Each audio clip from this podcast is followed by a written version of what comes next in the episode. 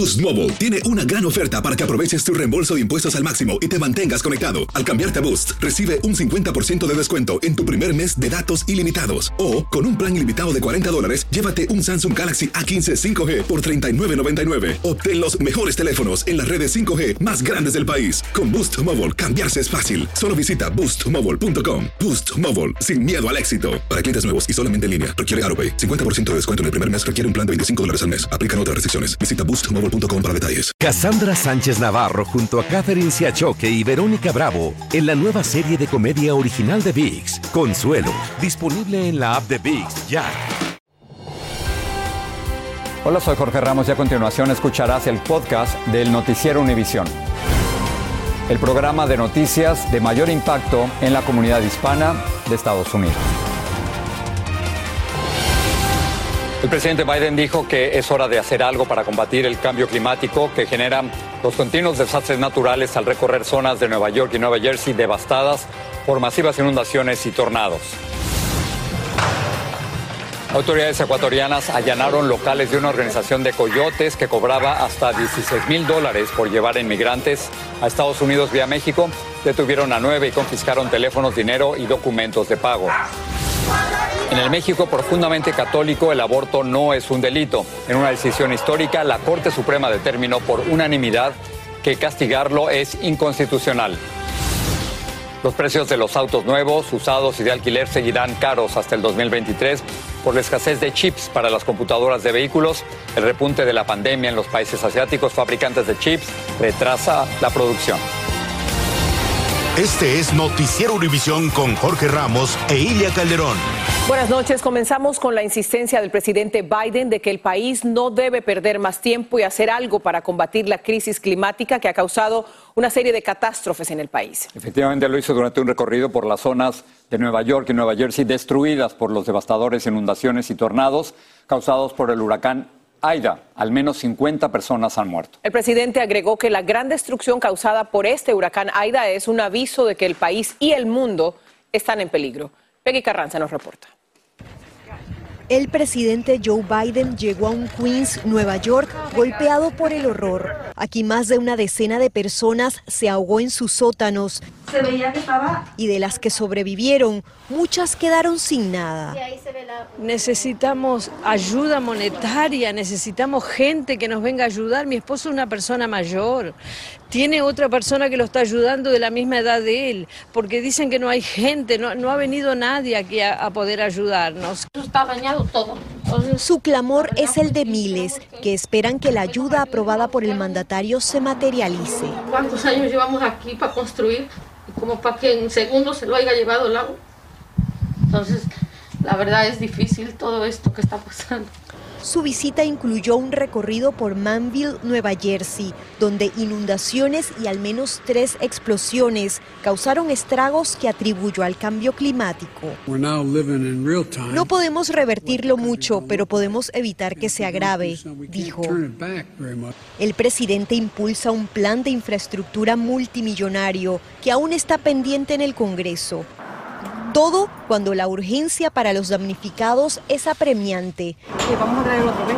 Esta madre dice que sobre todo por los niños. Ella es muy pequeña, pero ella se da cuenta. Ella no quiere volver a casa porque está sucia y su humor ha cambiado.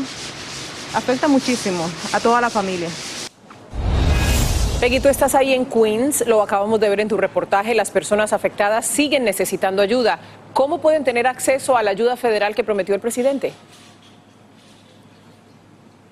Así es, Ilia, el presidente fue enfático en que las personas pueden buscar ayuda en la página web de FIMA, así como llamar a su número de teléfono y dijo que pueden hacerlo ahora. Es importante recordar que hay información en español. Nosotros nos encontramos precisamente en un callejón donde estuvo el presidente con líderes políticos y es que fue uno de los más afectados durante estas inundaciones. Ellos aquí saludaron a vecinos, hemos podido hablar con algunos de ellos quienes nos cuentan que sí, que saludaron al presidente que tienen que hacer muchas reparaciones en sus casas que son costosas y para eso precisamente van a solicitar también la ayuda de FIMA. Como sabes, la gobernadora de Nueva York, Kathy Hochul, ha dicho que los daños eh, se evalúan en cerca de 50 millones de dólares y que podrían ser aún mayores. Así que esa es la información que tenemos por ahora. Regreso con Jorge. Sí, gracias. Bueno, a pesar de los brotes por la variante Delta del COVID-19, este largo fin de semana viajaron en avión 7 millones 200 mil personas, más del doble que el año pasado en total. Por avión en carretera viajaron 43 millones de personas. El doctor Anthony Fauci dijo que si la inmensa mayoría de los estadounidenses se vacuna, podríamos revertir la situación del COVID-19 para este otoño. Fauci, director del Instituto Nacional de Alergias y Enfermedades Infecciosas, dijo que en este país hay 75 millones de personas que son aptas para ser vacunadas, que aún no lo están, y les extendió una invitación para que lo hagan. Vamos a pasar a Ecuador, donde las autoridades allanaron varios locales de una banda de coyotes que ofrecía llevar a inmigrantes a los Estados Unidos, pero vía México en forma de paquetes turísticos. Hasta el fin de semana pasado los ecuatorianos no necesitaban visa para visitar México, pero como reporta Freddy Barrios desde Ecuador, esto ya está cambiando. Los siete allanamientos se realizaron en las ciudades de Cuenca, La Troncal y en la capital Quito. El objetivo detener a los integrantes de una organización de coyotes que se dedicaba a llevar migrantes hacia los Estados Unidos a través de México. Según las investigaciones policiales, esta banda operaba desde hace dos años. Trasladaban migrantes del centro del Ecuador hasta la capital, Quito. Allí permanecían en hostales hasta obtener la documentación para viajar supuestamente para hacer turismo. Tiene tres meses de investigación enfocada a, esta organización delictiva en el tráfico ilegal de migrantes, en el cual les ofertaban pasajes aéreos, eh, eh tours, hacia, México y posterior trasladarlos hacia Estados Unidos. Todas las rutas que usaban estos coyotes salían desde la capital, Quito, México, Quito, Bogotá, Panamá, México. Incluso se contrataban vuelos charter para el destino Quito, Guatemala, y desde allí por tierra los llevaban a la frontera con los Estados Unidos. Siete de cada diez ecuatorianos que llega a México lo hace con la intención de cruzar hacia los Estados Unidos. Pagan a los coyotes entre 10 mil y 16 mil dólares. Así lo hizo Yasmín Lema, de 21 años, junto a su hijo de 3 y un amigo, con el objetivo de reunirse con su madre que vive en Queens. Los coyotes les obligaron a caminar por horas a través del desierto de Sonora, en México. Por la insolación, la deshidratación empezó a perder el sentido, empezó a delirar y se desmayó. Ah, una vez que se desmayó, les abandonaron al chico, a mi hermana y a la nena de tres años. Su familia en el Ecuador no sabía que Yasmín decidió migrar para huir de la violencia y por la falta de trabajo. nadie me ha avisado ya cuando está muerto, hacen saber allá. Ahora esta familia espera que el cuerpo sea repatriado y que la niña pueda reunirse con su familia, ya que permanece en un centro de migración en México. Freddy Barros, Univisión. Vamos a cambiar de tema. En México hoy hubo un fallo trascendental cuando la Corte Suprema determinó que el aborto no es un delito y lo hizo por unanimidad, indicando que es inconstitucional castigar con cárcel la interrupción del embarazo. Los magistrados afirman que la decisión es una nueva ruta de libertad, dignidad y respeto para las mujeres y un gran paso en la lucha histórica por el ejercicio de sus derechos. Jessica Cermeño con más detalles de este veredicto. Con el proyecto. Una decisión histórica para el segundo país con más católicos en todo el mundo. Hoy la Suprema Corte Mexicana decidió que es inconstitucional penalizar el aborto voluntario, reconociendo por primera vez el derecho de las mujeres a decidir sobre sus cuerpos. Es un parteaguas en la historia de los derechos de todas las mujeres, sobre todo de las más vulnerables. Creo que nuestro país y este Tribunal Constitucional elevan el rango de la protección de los derechos humanos a una de sus mayores extensiones. Fue una decisión unánime tomada por los 10 ministros presentes hoy en el Pleno, invalidando un artículo del Código Penal de Coahuila que sancionaba hasta con tres años de cárcel a una mujer que interrumpía su embarazo. La despenalización del aborto era una exigencia constante en las manifestaciones de las mujeres en las calles. Se calcula que en México se, realizan entre 750 mil y un millón de abortos al año y se considera que una tercera parte resulta en complicaciones que requieren atención médica. Adriana Monque abortó hace unos años. Ella festeja la decisión porque las mujeres corren mucho riesgo con los abortos clandestinos. Pues decisión de cada mujer y pues tener esa, esa llave, ¿no? Aunque no todos están de acuerdo. Como que muy mala onda que, sean irresponsables y, y sea, que se embaracen y luego quieran abortar. La decisión afecta solo el Código Penal de Coahuila, pero establece criterios obligatorios para todos los jueces del país y las mujeres procesadas podrán tramitar amparos. Desde 2015 hasta julio pasado en las fiscalías estatales se abrieron más de 4.000 expedientes penales por esta situación. Solo en Oaxaca y en la capital mexicana el aborto es totalmente legal. en nombre de las mujeres de México y de nuestras hijas y de las que vendrán. En la capital mexicana, Jessica Cermeño, Univision. En El Salvador el Bitcoin ya es una moneda oficial. Esto crea un nuevo sistema monetario que el presidente Nayib Bukele quiere usar para que crezca la economía, pero que la población ve con cierto escepticismo. Ernesto Rivas, desde San Salvador, tiene ahora sí las dos caras de la moneda. El Salvador amaneció hoy con una nueva moneda de curso legal.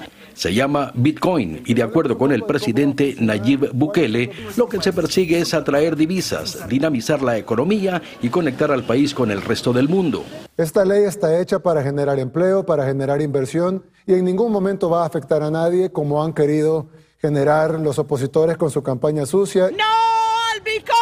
Sin embargo, no todos están de acuerdo y ven el lado negativo. Esa moneda no viene a enriquecer al pueblo salvadoreño.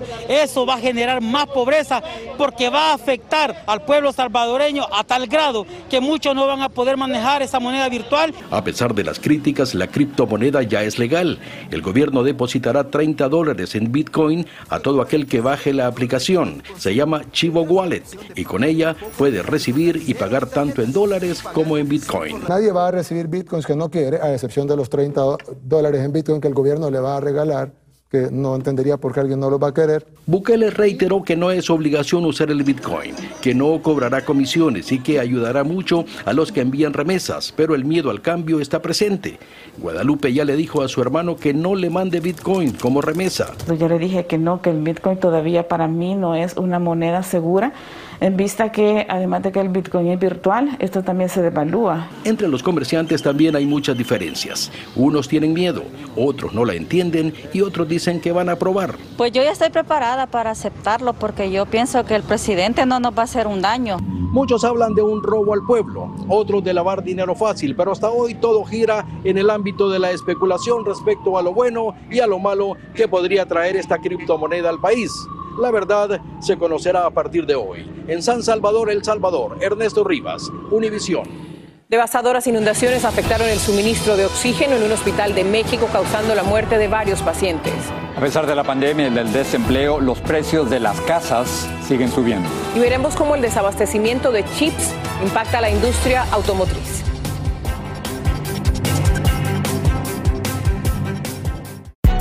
Hay gente a la que le encanta el McCrispy y hay gente que nunca ha probado el McCrispy. Pero todavía no conocemos a nadie que lo haya probado y no le guste. Para pa pa pa. Cassandra Sánchez Navarro junto a Catherine Siachoque y Verónica Bravo en la nueva serie de comedia original de Vix, Consuelo, disponible en la app de Vix ya. Estás escuchando el podcast del noticiero Univisión.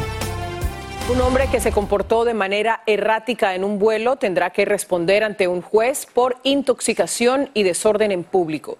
Las imágenes muestran al pasajero discutiendo con la tripulación y luego en su silla haciendo muecas y emitiendo sonidos mientras se ponía y se quitaba la mascarilla.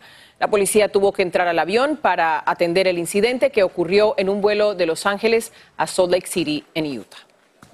El líder de los Proud Boys, Henry Enrique Tarrio, se entregó a una prisión de Washington para cumplir una condena de cinco meses. Tarrio fue acusado de quemar una pancarta de Black Lives Matter y de portar cargadores de rifle en la capital del país, días antes de la insurrección en el Capitolio el pasado 6 de enero. El sueño de muchas personas es tener una casa propia, pero ese sueño se puede volver una pesadilla porque los precios están muy altos.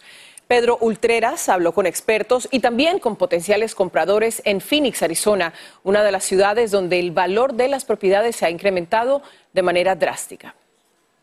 El mercado de la vivienda está por las nubes y para muchos comprar una propiedad en algunas ciudades del país es como entrar a una subasta. El que paga más gana, dice esta agente de bienes y raíces de Phoenix, Arizona. En una casa eh, fueron 83 mil dólares más ofrecieron de lo que la casa estaba en el mercado. Desafortunadamente, la gente con bajo presupuesto la está pasando mal, nos dijo esta otra agente inmobiliaria. Es muy complicado para las personas que no tienen un poco más dinero extra guardado. Hemos hecho varias ofertas, las han rechazado por gente que ha, puesto más dinero que nosotros. Eddie Cortés y su esposa llevan cerca de una década alquilando y este año querían comprar su primera casa, pero ya se cansaron de hacer ofertas en vano y han decidido esperar el mercado no está listo para nosotros. Nosotros estamos listos, pero el mercado no. Y vamos a esperar que los precios bajen. A nivel nacional, el valor de la propiedad se disparó a una velocidad récord. En Phoenix, Arizona, por ejemplo, ha aumentado por encima del 35% más que en cualquier otra parte del país. Arizona se ha convertido realmente en un lugar atractivo para gente de California, gente de Texas, gente de Nueva York, de Chicago. Y los más afectados en esta feria de precios exorbitantes son latinos que al no poder competir terminan gastando su dinero en algo más. Se dan la media vuelta y compran carros o se van de vacaciones. Y si están en esta situación, deben buscar asesoría financiera, dice este economista. Se siente un principio de que, híjole, eh, es mucho para mí el pago hipotecario, es mucho el dinero, eh, guarden, tengan paciencia, busquen un asesor, una persona que les pueda ayudar a encontrar el, cuánto pueden realmente comprar una casa, cuánto deben de gastar. Si bien el mercado inmobiliario puede desacelerar un poco hacia finales de año, expertos consideran que el precio de las propiedades permanecerán altos por lo menos un par de años más. En Phoenix, Arizona, Pedro Ultreras, Univision. Bueno, también los expertos dicen que no es el mejor momento para comprar un auto aquí en los Estados Unidos. Acabamos de ver lo que pasa con el mercado de las casas. Ahora es lo mismo que está pasando con el mercado automotriz. Y esto es por culpa de la pandemia que están escaseando y han subido también los precios. Ahora bien, como nos explica nuestro corresponsal Luis Mejil, todo se debe a algo pequeño, pequeñísimo, como un chip. Esta está a 65 mil. es difícil hablar con un vendedor de autos sin que traten de venderle un auto nuevo.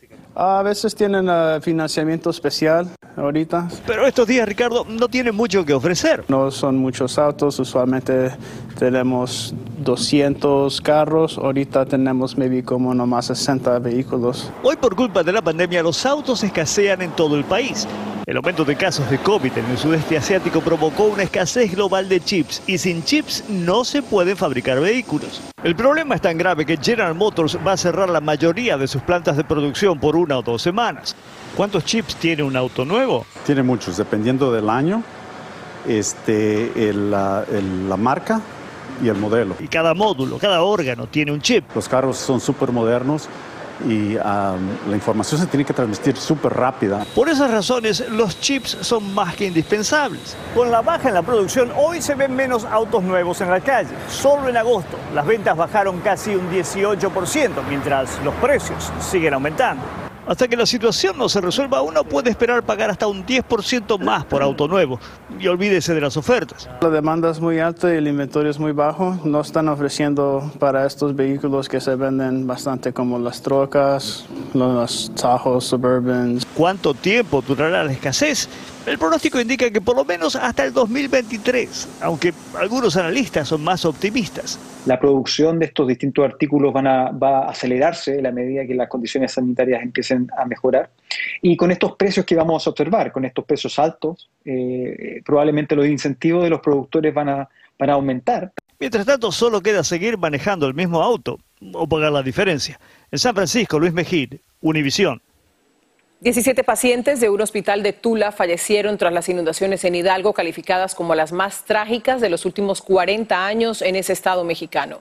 Las autoridades dijeron que las lluvias y el desbordamiento de ríos provocaron el colapso del fluido eléctrico y de la planta de energía del hospital, lo que impidió que funcionara el sistema de suministro de oxígeno a los pacientes. El ministro de Relaciones Exteriores de Noruega dijo que la oposición venezolana y el gobierno de Nicolás Maduro llegaron a dos acuerdos en México. Ambas partes acordaron recuperar los activos y dineros de Venezuela que están en el exterior para destinarlos a hospitales y a vacunas contra el COVID-19. El segundo acuerdo defiende la soberanía de Venezuela sobre la Guyana Esequiba. En Afganistán, los talibanes presentaron hoy un gobierno interino que estará encabezado por el mulá Hassan Akun. Él está en la lista de terroristas de la Organización de las Naciones Unidas. En breve les contamos quién se encarga de que quienes perdieron la vida en los ataques terroristas del 11 de septiembre de 2001 reciban una flor el día de su cumpleaños. Cassandra Sánchez Navarro junto a Catherine Siachoque y Verónica Bravo en la nueva serie de comedia original de VIX, Consuelo, disponible en la app de VIX ya. Sigue este podcast en las redes sociales de Univision Noticias y déjanos tus comentarios. El gobernador de Texas, Greg Abbott, promulgó un proyecto de ley con nuevas restricciones al voto. La nueva ley prohíbe el voto anticipado de 24 horas y desde el auto impide que los condados envíen por correo boletas electorales que no han sido solicitadas y le da poder a los observadores electorales partidistas. También se imponen nuevos límites a quienes ayudan a los votantes a sufragar, incluidas las personas con discapacidad. Una investigación sugiere que los adultos menores de 45 años que consumen marihuana pueden aumentar el riesgo de sufrir un ataque al corazón. Quienes admitieron haber consumido cannabis en los últimos 30 días sufrieron el doble de infartos que los adultos que no lo hicieron. Esta noche en la edición nocturna, el Sindicato de Maestros de Miami-Dade en la Florida impulsa una campaña de vacunación para educadores y empleados escolares que no lo han hecho después de que varios empleados del gremio en ese condado murieran por COVID-19. En la Florida han muerto nueve niños estudiantes y 54 maestros desde el mes de julio. Univision visitó un albergue en Tijuana donde unos 1.500 migrantes esperan su oportunidad para ingresar a los Estados Unidos y aunque las condiciones de vida son complicadas, algunas migrantes decidieron cocinar para todos. Estas y otras historias en la edición nocturna esta noche. El Departamento de Justicia afirma que más personas murieron por enfermedades relacionadas con los ataques del 11 de septiembre de 2001 que durante los mismos ataques terroristas. Eso lo reveló hoy un informe sobre el Fondo de Compensación para las Víctimas del 9-11. Casi 3.000 personas murieron en esos ataques ese día, pero más de 18.000 han reclamado ayuda por cáncer relacionado con los atentados. Y siguiendo con ese tema, en Nueva York hay un grupo de voluntarios que se aseguran que nunca se olviden las víctimas de los ataques de ese 11 de septiembre del 2001. Y lo hacen, Jorge, llevándole rosas blancas como parte de un tributo conocido como el gesto de las rosas de cumpleaños. Fabiola Galindo nos habla de este homenaje. Yaritza Espinal está a cargo de una pequeña pero importante entrega de cariño. Yo cada vez que vengo le digo cumpleaños, a, por ejemplo a Joseph o Marie, a quien sea, le digo happy birthday Ah, y le pongo su rosa. Y aunque no los conoce, es como si lo hiciera. Tenemos a Ryan Cohart, Joan.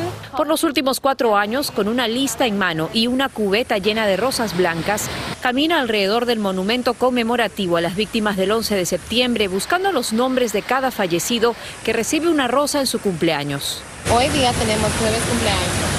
Al menos seis víctimas de los ataques cumplían años ese fatídico día. Para mí mi trabajo significa reconectar las voces que no tienen la oportunidad de hablar. A diferencia de otros homenajes, el gesto de la Rosa Blanca no ocurre anualmente, sino que todas las semanas una florería local dona voluntariamente las rosas para que éstas sean colocadas en los nombres de quienes aquí perecieron en nombre de las familias que no pueden estar aquí. He conocido personas que han venido a visitar que me dicen, oh, después de lo que ocurrió no he podido um, quedarme en la ciudad o me he ido, me he mudado. Hay familiares que no pueden venir a poner las rosas ellos mismos. Luego les hacen llegar la imagen desde el lugar que se ha convertido en un camposanto para miles de familias en los últimos 20 años. No piensas en el tiempo que ha pasado. Dolor es dolor y lo vas a sentir y el dolor requiere ser sentido. Y para todos ellos hay una rosa blanca, cerca de 3.000 cada año. En Nueva York, Fabiola Galindo, Univisión. Ahí está la muestra de que estas personas que perdieron la vida nunca van a ser olvidadas. Sí, sin duda. Y ya que estamos en, este tema, los queremos invitar a que nos acompañen este sábado. Es un programa especial con todos los eventos conmemorativos del vigésimo aniversario de esos ataques terroristas del 11 de septiembre. Y lo vamos a hacer a partir de las 8 de la mañana o a las 7 en el centro, o incluso 5 de la mañana si ustedes viven en Los Ángeles, California o en el Pacífico. Son 20 años desde que esos atentados terroristas cambiaron la historia del país y del mundo, de todos nosotros. Nos vemos entonces. Gracias. Hasta mañana. Buenas noches.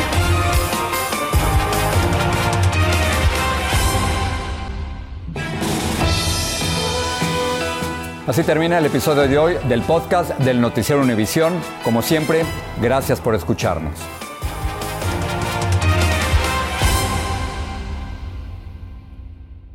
Cassandra Sánchez Navarro junto a Catherine Siachoque y Verónica Bravo en la nueva serie de comedia original de VIX, Consuelo, disponible en la app de VIX ya.